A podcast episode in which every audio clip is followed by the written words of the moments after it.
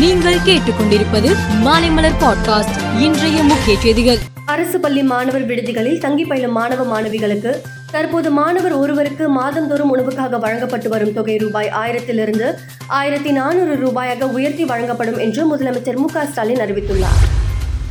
மயிலாடுதுறை மாவட்டம் பொறையாறு அருகே உள்ள தில்லையாடி கிராமத்தில் பட்டாசு ஆலையில் ஏற்பட்ட வெடி விபத்தில் கல்லூரி மாணவர் உள்பட நான்கு வாலிபர்கள் உயிரிழந்த சம்பவம் அப்பகுதி மக்களை மிகுந்த சோகத்தில் ஆழ்த்தியுள்ளது. பட்டாசு விபத்தில் பலியானவர்களின் குடும்பத்திற்கு தலா ரூபாய் மூன்று லட்சம் நிதி உதவியை முதலமைச்சர் மு ஸ்டாலின் அறிவித்துள்ளார். சென்னை நுங்கம்பாக்கத்தில் உள்ள பேராசிரியர் அன்பழகனார் கல்வி வளாகத்தில் பல்வேறு கோரிக்கைகளை வலியுறுத்தி ஆசிரியர் சங்கங்களை சேர்ந்த ஆசிரியர்கள் கடந்த ஒரு வாரமாக போராட்டம் நடத்தி வருகின்றனர். இந்நிலையில் இன்று போலீசார் ஆசிரியர் சங்கங்களின் பிரதிநிதிகளிடம் பேச்சுவார்த்தை நடத்தி போராட்டத்தை கைவிட்டு கலைந்து செல்லுமாறு அறிவுறுத்தினார்கள். ஆனால் அதை ஆசிரியர்கள் ஏற்கவில்லை. கலந்து செல்லாவிட்டால் கைது செய்வோம் என்று சொல்லி கைது செய்யும் நடவடிக்கையும் போலீசார் தொடங்கினார்கள். கைது நடவடிக்கைக்கு எதிர்ப்பு தெரிவித்து ஆசிரியர்கள் கோஷங்கள் போட்டனர் என்றாலும் போலீசார் குண்டுகட்டாக ஆசிரியர்களை கைது செய்து அழைத்து சென்றனர். நிலவில் உள்ள விக்ரம் லேண்டர் பிரக்யான் ரோவர் வீழ்த்தெழுமா என்ற சந்தேகம் எழுந்துள்ளது. இந்த விவகாரத்தில் இஸ்ரோ விஞ்ஞானிகள் நம்பிக்கை இழந்து வருகின்றனர்.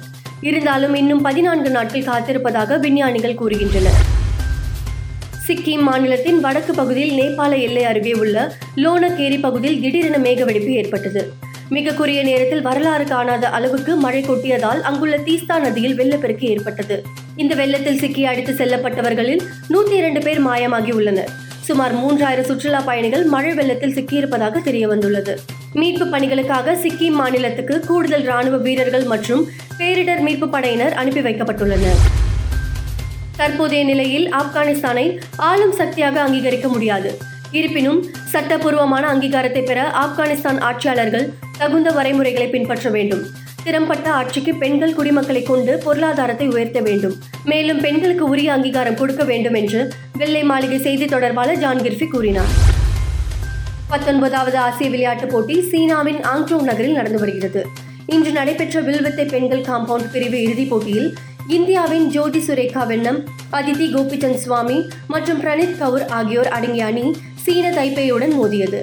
இதில் இந்திய அணி இருநூற்று முப்பதுக்கு இருநூற்றி இருபத்தி ஒன்பது என்ற கணக்கில் தங்கப்பதக்கம் வென்று அசத்தியது. இந்திய அணி பத்து மணி வரை பத்தொன்பது தங்கம் முப்பத்தி ஒரு வெள்ளி முப்பத்தி இரண்டு வெண்கலம் என மொத்தம் எண்பத்தி இரண்டு பதக்கங்களை பெற்றுள்ளது. மேலும் செய்திகளுக்கு மாலை மலர் பாட்காஸ்டை பாருங்கள்.